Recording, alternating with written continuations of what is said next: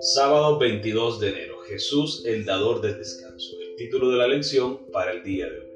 Por tanto, queda un reposo para el pueblo de Dios. Hebreos capítulo 4, versículo 9. Es nuestro texto para memorizar. Con ustedes Stephanie Franco y Eric Colón. Bienvenidos.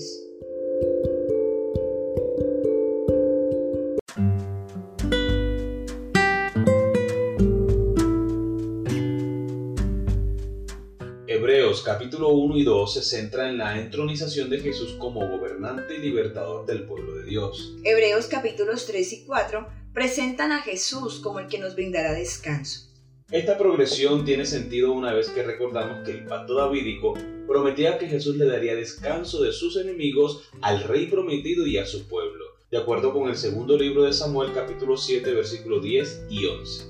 Este descanso está disponible para nosotros ahora que Jesús está sentado a la diestra de Dios. Hebreos describe el descanso como un descanso que pertenece a Dios y como un descanso sabático. Hebreos capítulo 4 versículo 1 al 11.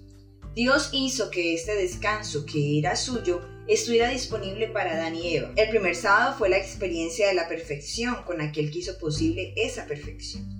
Dios también promete un descanso sabático porque la verdadera observancia del sábado materializa la promesa de que Dios restituirá esa perfección. Cuando guardamos el sábado recordamos que Dios hizo una provisión perfecta para nosotros cuando creó el mundo y cuando lo redimió en la cruz. Sin embargo, la verdadera observancia del sábado es más que un acto de conmemoración, es un anticipo en este mundo imperfecto del futuro que Dios ha prometido.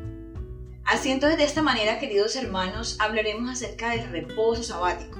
En el Antiguo Testamento, por ejemplo, se describe en dos versiones de los diez mandamientos. Está Éxodo capítulo 20 y Deuteronomio capítulo 5. El primer pasaje, o sea, de Éxodo capítulo 20, enfatiza la creación. Y el segundo, el que está en Deuteronomio capítulo 5, la redención. Así entonces en Hebreos 3 y 4, Pablo usa a la generación del Éxodo y no a sus hijos pequeños como ejemplo de incredulidad y desobediencia, como lo encontramos en Hebreos capítulo 3 versículo 19, para mostrar la consecuencia perjudicial de no poder entrar en la tierra de reposo en Canaán. Pablo se dirige a su audiencia y le exhorta con una cita del Salmo 95. Si oyeres hoy su voz, no endurezcáis vuestros corazones. Hebreos capítulo 4 versículo 7. Antes bien, entren en su reposo. Hebreos capítulo 4 versículo 9. ¿Qué es este reposo? En griego, sabastismos, del que habla Pablo.